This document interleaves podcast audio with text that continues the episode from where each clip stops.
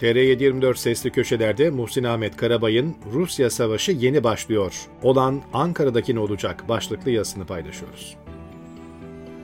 Rusya'nın Ukrayna'ya saldırısıyla başlayan savaş bugün itibariyle yeni bir aşamaya giriyor. Şimdiye kadar ısınma turları yaşadık, asıl savaş yeni başlıyor. Yeni çar Vladimir Putin kısmi seferberlik ilan etti. Dünya 22-2-2022'yi Rusya'nın Ukrayna'nın doğusundaki Donbas bölgesine saldırması, 24 Şubat 2022'yi de Ukrayna'nın geneline saldırıya geçtiği bir tarih olarak hatırlayacak.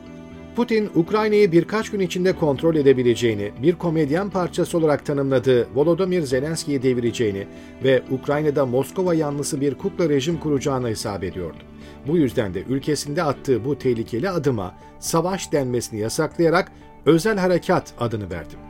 22 Şubat'ta başlayan Rus saldırıları bugün itibariyle 7 ayı geride bıraktı. Sahadaki gelişmeler hiç de Putin'in planladığı gibi gitmedi, gitmiyor. Ukrayna birlikleri Eylül ayı başında giriştikleri karşı atakla Rus birliklerini geri çekilmeye zorladı. Gelinen nokta bambaşka. Muharebeler neredeyse daha ilk günden itibaren Rusya ile Batı arasında yaşanan ama Ukrayna'da cereyan eden bir savaşa dönüşmüş durumda. Ukrayna birlikleri topraklarının 3000 kilometre karesinden Rusları püskürttü. Kimileri bu geri çekilmeyi 1812'de Rus ordusunun Napolyon'a karşı ricatına benzeterek Ruslar Ukrayna'yı bitirmek için taktiksel geri çekiliyor değerlendirmesini yapıyor. Bu çekilmenin taktiksel mi yoksa lojistik çöküş ve askerini cephede tutamama mı olduğu tartışılıyor. Askeri uzmanlara göre taktiksel geri çekilmede bir ordu general rütbesindeki komutanlarını düşmana esir olarak bırakmaz. Rus lider Putin bir haftadır beklenen ulusal sesleniş konuşmasını 10 saatlik ertelemeden sonra nihayet yaptı. Ancak Amerika istihbaratı Putin'in yapacağı konuşmada neler söyleyeceğini ana başlıklar halinde duyurmuştu zaten. Amerikan istihbaratının kamuoyuna duyurdukları arasında en önemli başlık Putin'in seferberlik ilan edeceği ve nükleer kartını masaya koyacağı yönündeydi. Putin'in konuşma yapacağı kamuoyuna duyurulmasından itibaren Rusya'dan kaçışlar başladı. Ukrayna Savaşı'ndan bu yana Türkiye'den konut alan yabancılar arasında Ruslar 3. sıradan açık ara birinciliğe yükseldiler. Halen de devam ediyor. Şimdi ise öncekinden daha yoğun bir çıkış var. Ruslar batılı ülkelere ve Türkiye'ye gidebilmek için panik halinde arayış içinde. Bundan en çok payı alanlardan birisi de Türk Hava Yolları oldu. Türk Hava Yolları uçakları dolu ya da biletleri fahiş fiyatlara ulaşmış durumda. Tek yön biletler kişi başı 170 bin ruble, 50 bin lirayı geçti. Konuşmada Batı'yı suçlayan ve Rusya'yı bölmek ve yok etmek istiyorlar diyen Putin'in konuşmasının ana başlıkları şöyle. Batı SSCB'yi 1991'de parçaladıklarını açıkça ifade ediyor ve şimdi aynısını Rusya'ya yapma zamanının geldiğini söylüyorlar. Vatanı koruma zamanı geldi. Hedefimiz Donbas'ı özgürleştirmek. Donetsk ve Luhansk'ın bağımsızlığını destekliyoruz. Buralarda referandum yapacağız. Rusya çapında kısmi seferberlik ilan ediyorum. Ülkemiz için bir tehdit olursa nükleer teknolojimizi bizi korumak için kullanacağız. Gerekirse nükleer silah kullanırız. Bu bir blöf değil. Putin'in ilan ettiği kısmi seferberliğin ne anlama geldiğini Savunma Bakanı Sergey Shoigu açıkladı. Buna göre yeni 300 bin kişi daha silah altına alınacak. Bu daha önce askerliğini yerine getirmiş ama askerlik yapabilecek yaşı aşmamış olanlarla orduda görev yapan emekli ve gazi askerlerin silah altına alınması anlamına geliyor.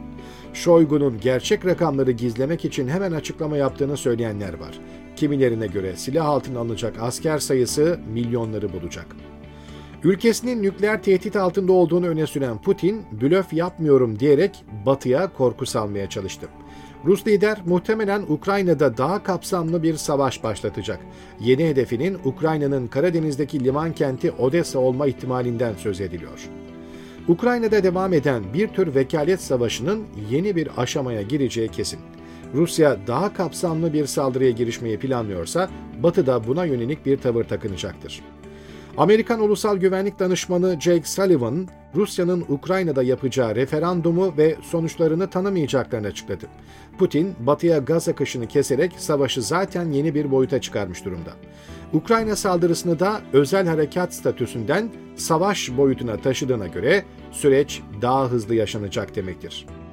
Batı ile Rusya arasında sahada nasıl bir savaşın olacağını gelişmeler gösterecek. Ancak kesin olan bir şey var. Taraflar arasında ekonomik savaş daha sertleşecek demektir. Hem de ilk başta alınan yaptırımlardan çok daha öte adımlar atılacak.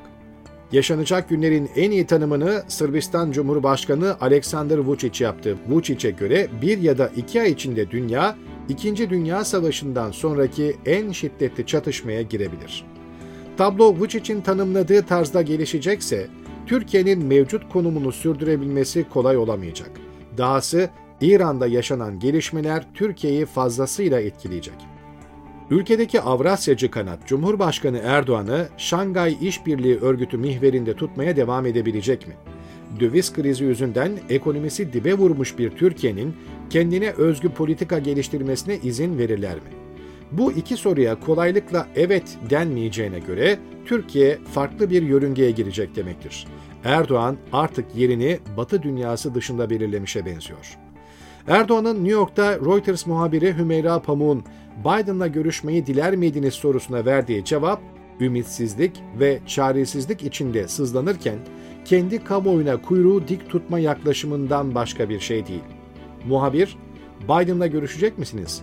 Cumhurbaşkanı Erdoğan, resepsiyonuna katılacağım. Muhabir, görüşmüş olmayı diler miydiniz? Erdoğan, niye? Muhabir, ayrı ikili bir görüşme yapmış olmayı. Erdoğan, o Biden, ben de Erdoğan.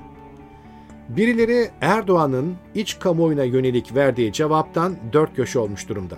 İç kamuoyuna verilen mesaj üzerinden uluslararası ilişkileri yürütmek mümkün değil. Verilen cevaba bakarsanız durum iç açıcı görünmüyor. Ekonominin ihtiyaç duyduğu döviz yakın gelecekte taşıma suyla döndürülmekten çok uzak görünüyor. Batı Erdoğan yüzünden Türkiye'yi gözden çıkarır mı? Bu sorunun cevap bulacağı dönemin arifesindeyiz.